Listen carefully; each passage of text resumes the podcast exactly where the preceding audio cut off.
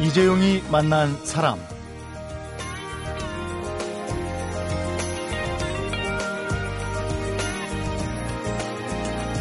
네, 요즘은 달력 인심이 예전 같지 않다고 합니다. 인심이 야박해진 탓도 있지만 예전만큼 달력의 필요성을 느끼지 못하는 탓이 더 크지 않을까 싶은데요. 네, 그럼에도 불구하고 20년째 달력을 찍어온 사진 작가가 있습니다. 네, 심지어 20년 동안 판형과 글자체 그리고 디자인이 한 번도 바뀐 적이 없고요. 파는 것도 없습니다. 네, 직접 구매를 해야 하는데 이맘때쯤 제작을 마치면 바로 또 품절이 된다고 합니다. 대체 이게 어떤 달력이고 어떤 사진 작가인지 15살 때부터 카메라에 빠진 후에 오늘까지 50여 년을 사진과 함께 살아온 김정명 사진 작가를 지금부터 만나보도록 하겠습니다.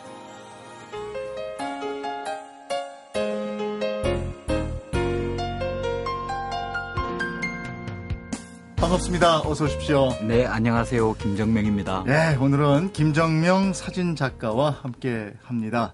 네, 그런데 그냥 단순히 김정명 사진 작가 이렇게 소개해드리면 섭섭할 것 같습니다. 앞에 야생화와 함께 한 이렇게 얘기를 해야 될것 네, 같고요. 사진쟁입니다. 예. 꽃 찍는 사진쟁이. 방송 전에 설명을 조금 들었는데 거의 뭐 식물학자 수준이 아닐까 하는 생각도 들거든요. 야생화만 30년을 찍어 오셨다고 들었습니다. 어, 대표적으로 동강 할미꽃을 처음으로 찾아낸 분이 바로 어, 작가님이란 얘기도 들었어요. 네, 맞습니다. 이 동강 할미꽃을 처음으로 찾아낸 게 얼- 언제였습니까?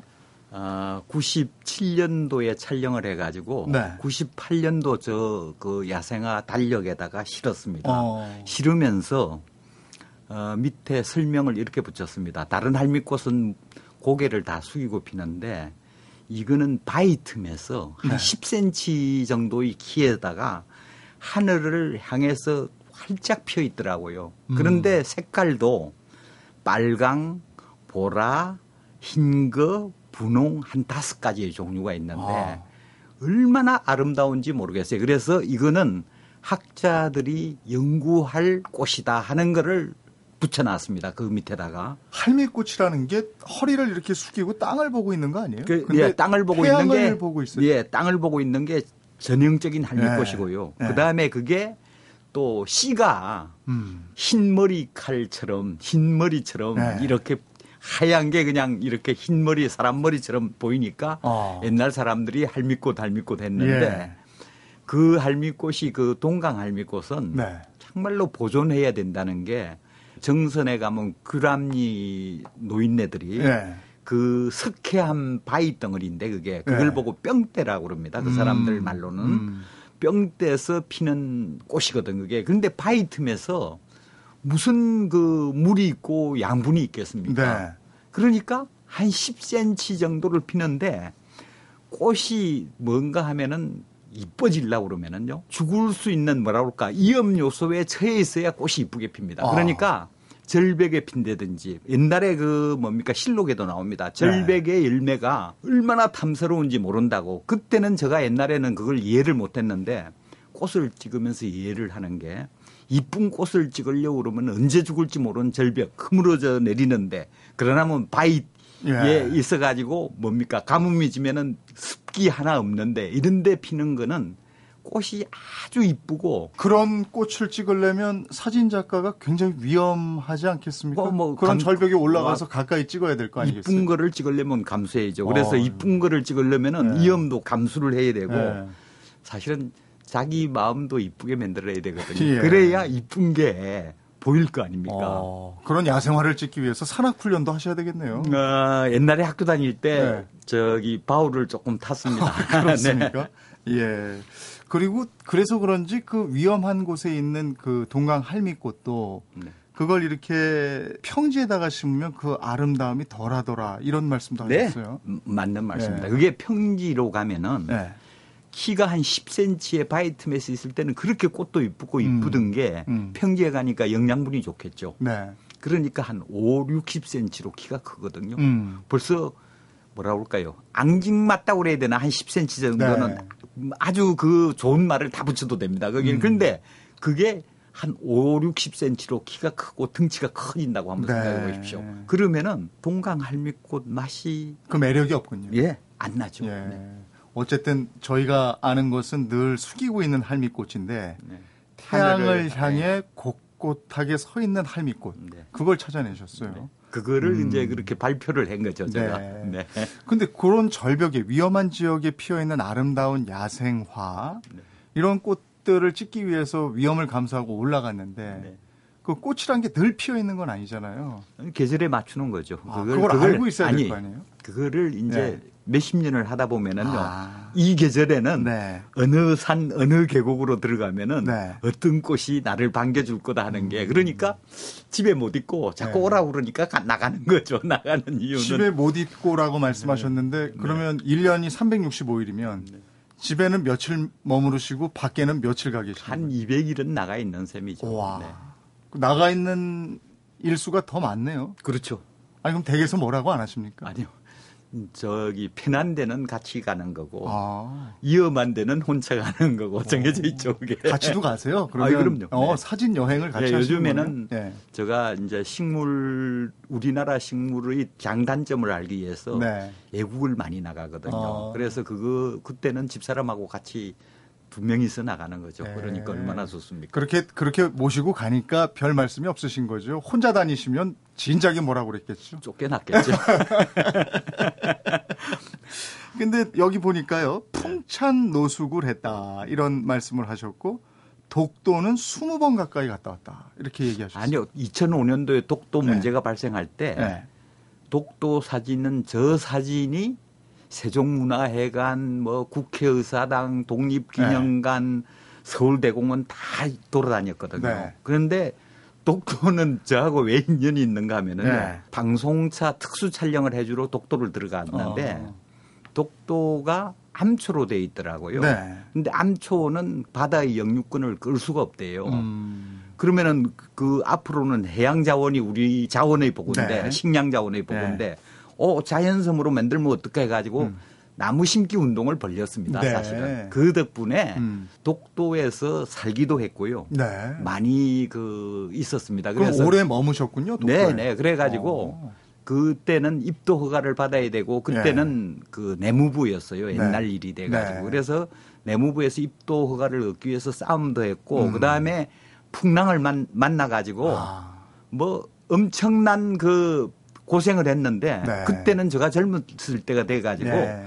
사진쟁이가 사진 찍다 죽는 거는 영광인 거다 어. 하는 마음의 가짐이 있었습니다. 네. 그래가 독도 사진이 많아가지고 그 독도 사진으로 어 독도 문제가 나올 때마다 많이 보여드렸죠. 음, 독도에도 우리 해풍을 받고 자란 아름다운 야생화들이 많았겠네요. 한 5, 60가지가 있습니다. 아, 네. 그렇군요. 그걸 다 담으셨어요. 어, 그럼요. 네. 예.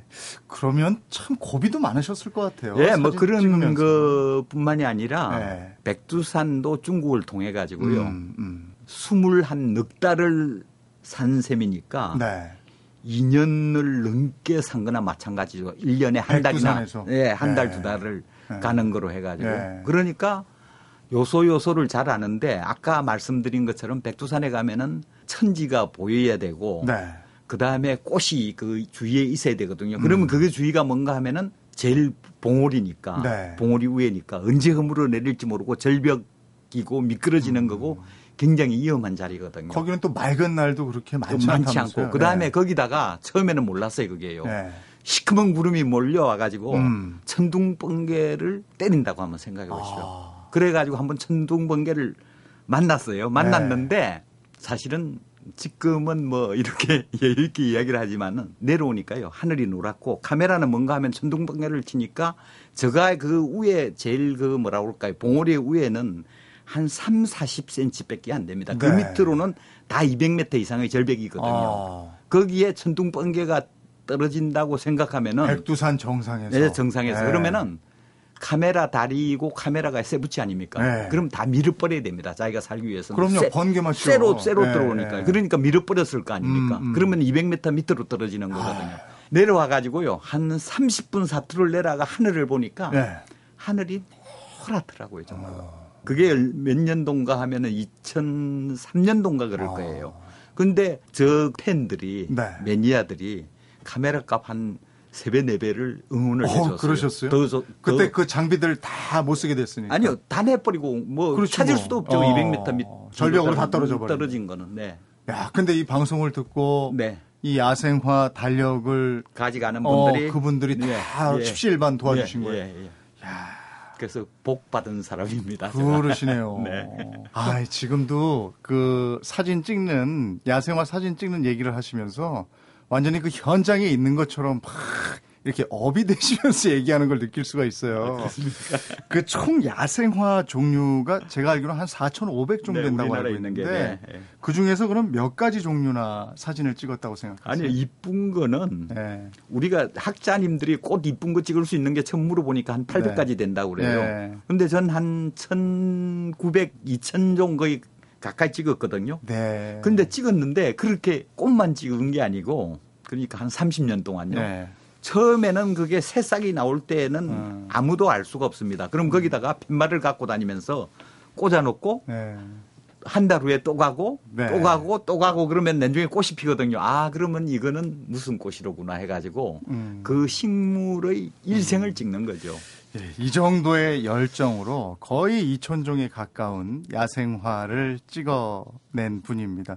도대체 어떻게 하다가 야생화 사진을 찍게 됐는지, 그리고 또 어떻게 카메라를 만지게 되셨는지, 이게 또 궁금해집니다. 이번에는 야생화보다도 어, 작가님의 얘기를 한번 들어보도록 하겠습니다. 사람, 시대, 그리고 이야기. 이재용이 만난 사람. 이재용이 만난 사람 오늘 초대 손님은 야생화 전문 사진가 김정명 작가입니다. 아, 카메라 이제는 뭐 몸의 일부분처럼 익숙하실 텐데 이 카메라는 언제 처음 만져보셨어요? 제가 중학교 2학년 때입니다. 그러면. 자문으로 예. 봄 소풍을 갔습니다. 예. 근데 옆짝이 예. 카메라를 하나 가져왔어요. 네. 얼마나 신기합니까? 저, 저 나이 때는 예. 카메라가 아주 귀했습니다. 거의 거의 뭐 그러니까- 집한 채 값이라고 그러지 않았어요? 네, 뭐 그러니까 그 카메라를 가져와서 딱 보니까 얼마나 신기한지 몰라가지고 네. 그거를 그날 찍고 그걸 제가 조금 힘이 세었던가 봐요. 뺐었습니다. 뺐어가지고 사진을 찍었는데 네. 뭘 이게 알아야죠. 네. 그래가지고 사진을 어떻게 하면 공부하느냐 해가지고 저 때만 해도 네. 동네 사진관이 있었어요. 네. 거기 가가지고 이제 매달리는 거예요. 그러면은 어. 뭐 청소하라면 청소하고 그게 삐그덕삐그덕 하는 2층 다 뭐 이런 계단이었는데 네. 청소할 일도 많고 뭐도 많은데 그 청소하고 이제 현상하는 것도 배우고 거기서 이제 아, 그 여름 방학 때 아주 정말로 열심히 배웠습니다. 중학교 그래가- 2학년 때요? 중학교 2학년 때 아. 그래가지고 개학이 돼가지고 네. 이제 딱 학교를 갔더니 네. 형사가 나와서 딱 기다리고 있어요. 카메라 내놔. 카메라 뺏어갔으니까 친구 걸 예. 뺏어갔으니까. 그래가지고 네. 했더니 저짝 그러니까 아버지가 네. 그 서장이더라고요. 그 동네 그러니까. 경찰 서장이셨어요? 예, 예. 그러니까 카메라가 있었던 거예요. 그러니 그걸 뺏기고 왔으니 뺏긴 게 아니고 원진이한테 돌려준 거죠. 경찰 서장 아들 카메라를 뺏어서 그냥 막 찍고 다니셨어요. 네, 네. 네. 여름 방학 동안에 잘 찍은 거죠. 네. 봄 소풍 가가지고 아주 또 혼나셨겠네요. 예. 그래가지고 아주 시금전폐를 했어요 정말 예. 집에 집에 가가지고. 예. 그러니까 집에서 이상할 거 아닙니까? 네. 그러니까 내중에 물어봐요. 그래서 사실을 이제 이실직고 했죠. 음. 이렇게 이렇게 이렇게 된 건데 음. 그러니까 그때는 카메라 값이 사실은 어마어마하게 아유, 그럼요. 비싸고 뭐 했는데요. 네. 지금도 잊어버리지 않습니다. 그 캐논 댐이라고 해가지고 음. 20장을 넣으면은 뭐 40장이 나오는 네. 카메라가 있었어요. 예. 그걸 하나 이제 구해주더라고요. 그럼 그래서- 선생님 댁도 좀 잘 사셨던 모양이죠? 그렇죠. 그러니까 그 제도에서 네. 초등학교를 나오고 네. 중학교까지 서울로 유학을, 유학을 보냈으니까. 어이구, 어, 그러니까. 재력이 있으시죠.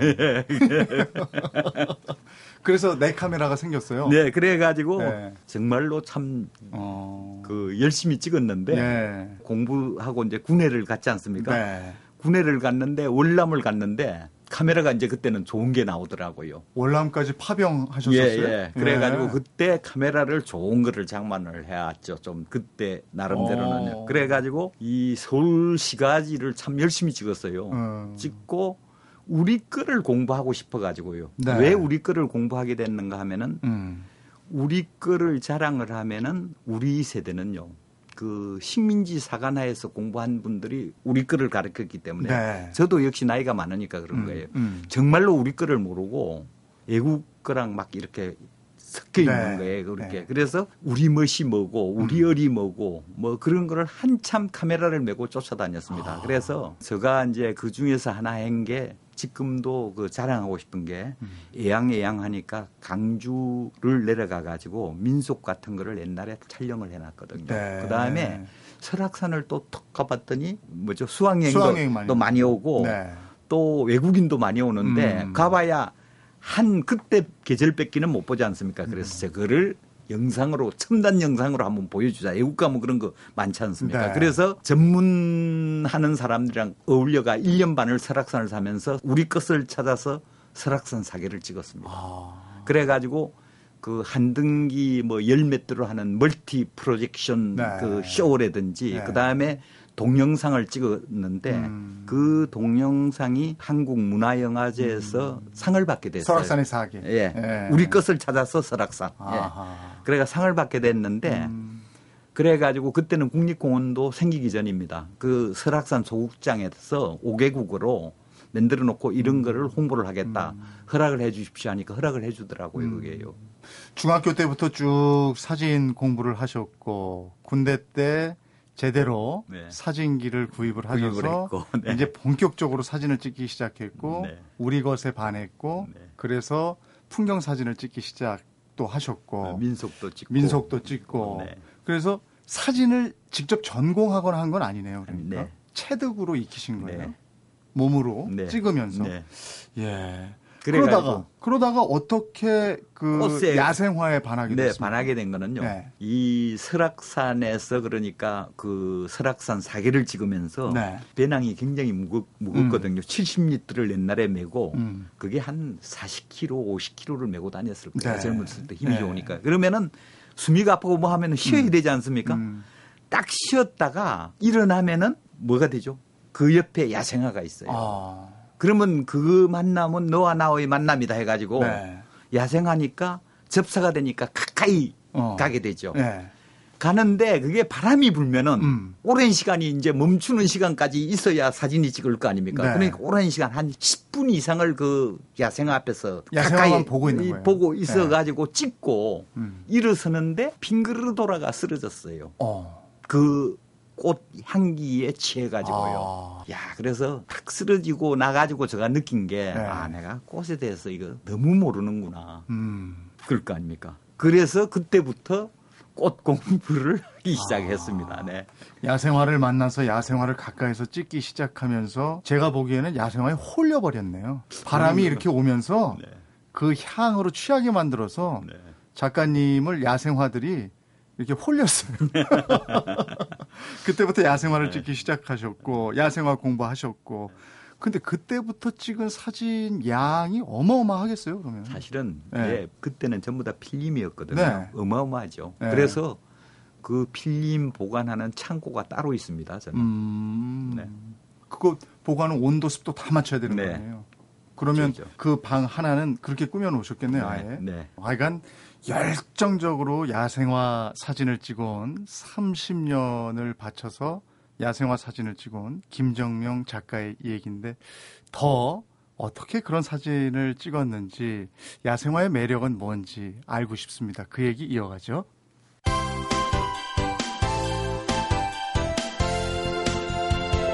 여러분은 지금 이재용 아나운서가 진행하는 이재용이 만난 사람을 듣고 계십니다. 이재용이 만난 사람 오늘은 야생화만 30년을 찍어온 김정명 사진 작가와 함께하고 있습니다. 에, 처음 산에 가는 사람들한테는 야생화가 잘 보이지 않는다고 얘기를 들었습니다. 왜냐하면 힘들고 짐도 무겁고 그래서요. 근데 그런 게 처음부터 쉽게 보이셨습니까? 안 보이죠. 예. 당연한 이야기입니다. 네. 우리나라 꽃은 적습니다. 네. 아는 사람 아니면 안 보이고 네. 외국의 열대 지방으로 가면 꽃이 크고 굉장히 화려합니다. 네. 근데 우리나라는 꽃 색깔도 없습니다. 음. 그리고 꽃이 얼마나 적은가 하면은요. 음. 2mm 정도 좁쌀만한 것부터 시작해가지고 네. 그게 거의 색깔도 없습니다. 그래서 음. 처음에는 참 이상하다고 제가 저도 생각했습니다. 음. 그런데 조물주는 굉장히 공평합니다. 음. 그 적은 꽃이 꽃가루 바지를 하기 위해서는 향을 내뿜거든요. 네. 그런데 큰 꽃은 향이 없습니다. 아. 그러니까 향으로 가지고 곤충을 유혹을 해가지고 네. 꽃가루 바지가 끝나면은 음. 향이 없어지는 거예요, 그게요. 아. 그러니까 알기 전에는 안 띄우는 꽃이 많고 그 다음에 색깔이 거의 없는 백색의 꽃들이 많습니다. 우리 꽃들은 적고. 네. 그러니까 그 적은 꽃을 향이 나는 거를 어떻게 하느냐. 참 그래서 향을 맡아 보면은요. 그거는 말로나 글로 표현이 되지 않지 않습니까? 음. 그래서 그 향에 처음에 취하셨다고 표현을 예, 그래- 해주셨고 그 다음에 그 생존 본능이죠 어떻게 보면 그래서 색깔도 계절별로 다르다면서요. 아니 이제 향도 그렇죠. 아니 그 그러니까 꽃가루 바지를 하면은요. 네. 꽃들은 곤충을 유혹하는 색깔과 꽃 모양이 있고 네. 꽃가루 바지를 하면 그것을 이제 곤충이 필요 없으니까 오지 말라고 분명히 거부 반응을 합니다. 어. 그래서 어떤 거는 뚜껑을 닫는다든지 어떤 거는 아까 이야기한 것처럼 빨강에서 흰거로 된다든지 네. 어떤 거는 꽃가루 바지를 하라고 착륙 장소의 잎을 만들어 줍니다. 음. 그 만들어 준 거를 반대로 돌려버린다든지 음. 그 다음에는 꽃이 적은 꽃들은요 곤충을 유혹하기 위해서 꽃이 적으니까 이파리에다가 꽃처럼 백색으로 이렇게 꽃처럼 멀리서 보면 네. 보이도록 만들어 가지고 음. 그게 딱 오면은 이제 그 잎 뒤에서 음. 꽃은 여기 있다 해가지고 향을 발산해 가지고 네. 꽃가루 바지를 이제 하는 것도 있고 여러 가지 종류가 있는데 정말로 참 그거를 알면은 뭐랄까 조물주의 신비를 음. 느낀다고 그래야 되나요? 그리고 야생화의 매력 중에 그것도 있다면서요. 거의 뭐 디자인의 발상은 여기서 나온다 이런 말씀도 어, 하시던데. 네, 꽃을 보면 싫어하는 사람이 없고 다 좋아하지 않습니까? 네, 그런데 네. 그꽃 잎을 보면은 네. 대칭이 얼마나 정확한가 하면은요. 아. 분도개를 갖다 대도 아마 1mm도 안 틀릴 정도의 수평, 수직, 대칭, 음. 대비 네. 딱딱 맞아 들어가거든요. 음. 그래서 한 해는 제가 그거를 찍어 가지고 네. 꽃과 디자인 해 가지고 꽃을 보면은 이렇게 대칭 대비가 잘 맞습니다. 음. 만약에 보시는 분이 이게 하나 이파리가 찌그러졌다고 생각해 보십시오. 그때도 네. 마음이 편해지겠습니까? 하고 음. 이제 질문을 던질 때가 있거든요. 네. 네. 그리고 또 이 사진집을 보니까 그 겨울을 뚫고 피어나는 꽃들의 모습이 있는데요. 그 꽃들이 얼음을 녹이고 나오더라고요. 참 신기한 게요. 네. 그거를 파고 싶어 가지고요. 네.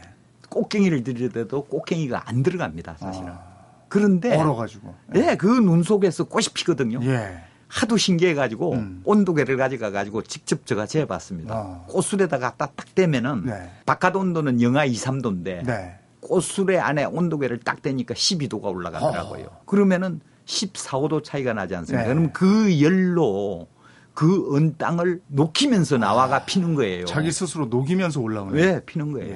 예. 이런 봄꽃들은. 그러니까 네. 얼마나 신비합니까? 아, 네. 꽃의 생명력이라고 할까요? 네. 대단합니다. 이 꽃 사진을 잘 찍으려면 이거 어떻게 해야 됩니까? 네. 사실은 자기가 마음을 이쁜 글을 찍으려면 마음을 비워가 이쁜 마음으로 해가지고요. 네. 가만히 보면은 네. 나 찍어줘 하는 놈이 있습니다. 그걸 음. 찍으면은 다른 사람한테 홍을 받는데 네. 그걸 나 찍어줘 하는 게 안 나타나 가지고 네. 보통 요즘 사람들은 그걸 갖다가 자기가 연출을 해가 막 만들려고 그럽니다. 그런데 네. 그게 표시가 나거든요. 어. 하나 아주 대표적인 애는 영국 자연사법 박물관에서 저 필름을 판매를 하는데 네. 필름 뭉탱이를 가져갔더니 척척 이렇게 두 종류로 분류를 해 놓더라고요. 어. 아, 너무 신기해 가지고 음. 왜 그러냐 그랬더니 이거는 사람이 키우는 꽃이고 이거는 너가 자연에서 찍은 꽃이다 그거예요. 그걸 탁탁 구분을 해요? 딱딱 구분해. 전 어. 그게 너무 신기했는데 이제는 이야. 저도 그거 압니다. 그런데 아? 꽃이 네. 그 재미나는 이야기 하나 해 들려드릴게요. 네. 방송차, 텔레비 방송차 중계 방송을 하려고 외도를 딱 갔거든요. 네. 외도를 딱 가서 그 다음 날 제가 이제 그 꽃을 설명을 해줘야 되는 거예요. 근데 올라가면서 보니까 꽃들이 다 나 죽겠다고 하는 거예요. 그 이해 안 가시죠? 예. 다 죽겠다고 그러는데 저녁을 먹는데 도저히 저녁을 안 먹히더라고. 요 방송에 나가가 텔레비 방송에 나가가지고 음. 저 꽃을 설명을 하는 의무를 가지고 왔는데 다 죽겠다고 꽃들이 그러니 어. 그러니 어떻게 밥을 먹겠어요? 어. 그래 밥을 안 먹고 있었더니 네. 다른 그 스탭진들이 네. 왜안 먹느냐고 그래요. 나 네. 내일 방송 못 하겠다. 어. 어, 꽃 설명하러 왔는데 네. 꽃들이 다 죽었다고 그런단 말이에요. 그랬더니 처음에 농담하는지 알고 네. 그게 무슨 이야기냐요. 그래서 그게 왜 애도가 처음에는 그랬어요. 외국에서 꽃을 수입을 해야 가지고 거기다 쫙 심었거든요. 네. 그러니까 이게 환경에 적응이 안 되니까 음.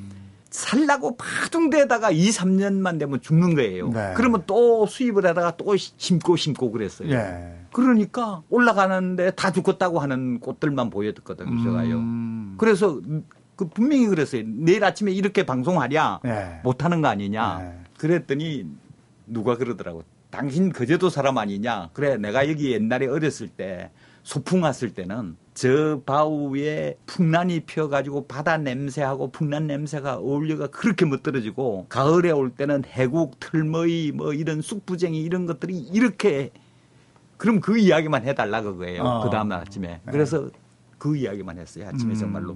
옛날 어렸을 때 소풍 갔을 때 네. 이야기를요. 그래가지고 그 외도 분들이 이제 토종꽃으로 심기 시작했어요. 아. 그래서 자기 땅에서 그게 맞으니까 아. 환경 적응이 되니까 이 퍼질 거 아닙니까? 예. 많이 늘어날 거 아닙니까? 네. 그러니까 막 꽃밭이 생기는 거예요. 그렇군요. 그러면은 예. 제가 외도를 가면 아마 대접을 그래서 제일 잘 받았을 겁니다. 그래서 꽃은 예. 생태가 맞아야 되는데 그거를 산에 있는 거를 갖다가 집에다 심으면은요. 네. 안 맞으면은 비실비실 하다가 나 살려줘 살려줘 하다가 예. 2, 3년이면 죽어버립니다. 사실은. 그러니까 꽃의 이런 얘기를 들을 수 있고 꽃의 그 상태를 파악할 수 있는 정도의 경지에 올라야 그런 예쁜 꽃의 사진을 찍을 수 있다. 이런 정도로 이해를 하겠습니다.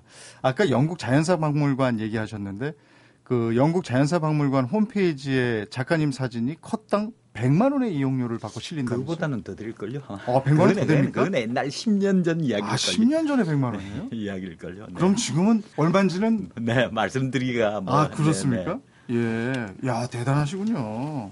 근데 요즘에도 또 사진을 찍으러 다닌다고 제가 들었는데요. 네. 무슨 이제 겨울에도 아니요, 무슨 열매가 있고 네. 지금 있고요. 네. 그다음에 이제 서리가 오면 또 얼마나 그 하긴 요즘에는 국화꽃도 있고 있고. 머리가 이뻐집니다. 아니, 근데 겨울철에도 한겨울에도 사진을 네, 찍으신다고. 한겨울에도. 예. 그게 무슨 꽃이 있습니까? 아, 눈꽃이 얼마나 이쁩니까? 아. 그 다음에 우리나라는요, 이게 한번 생각해 보세요. 우리나라 식물이 외국에서 각광을 받는 게 예.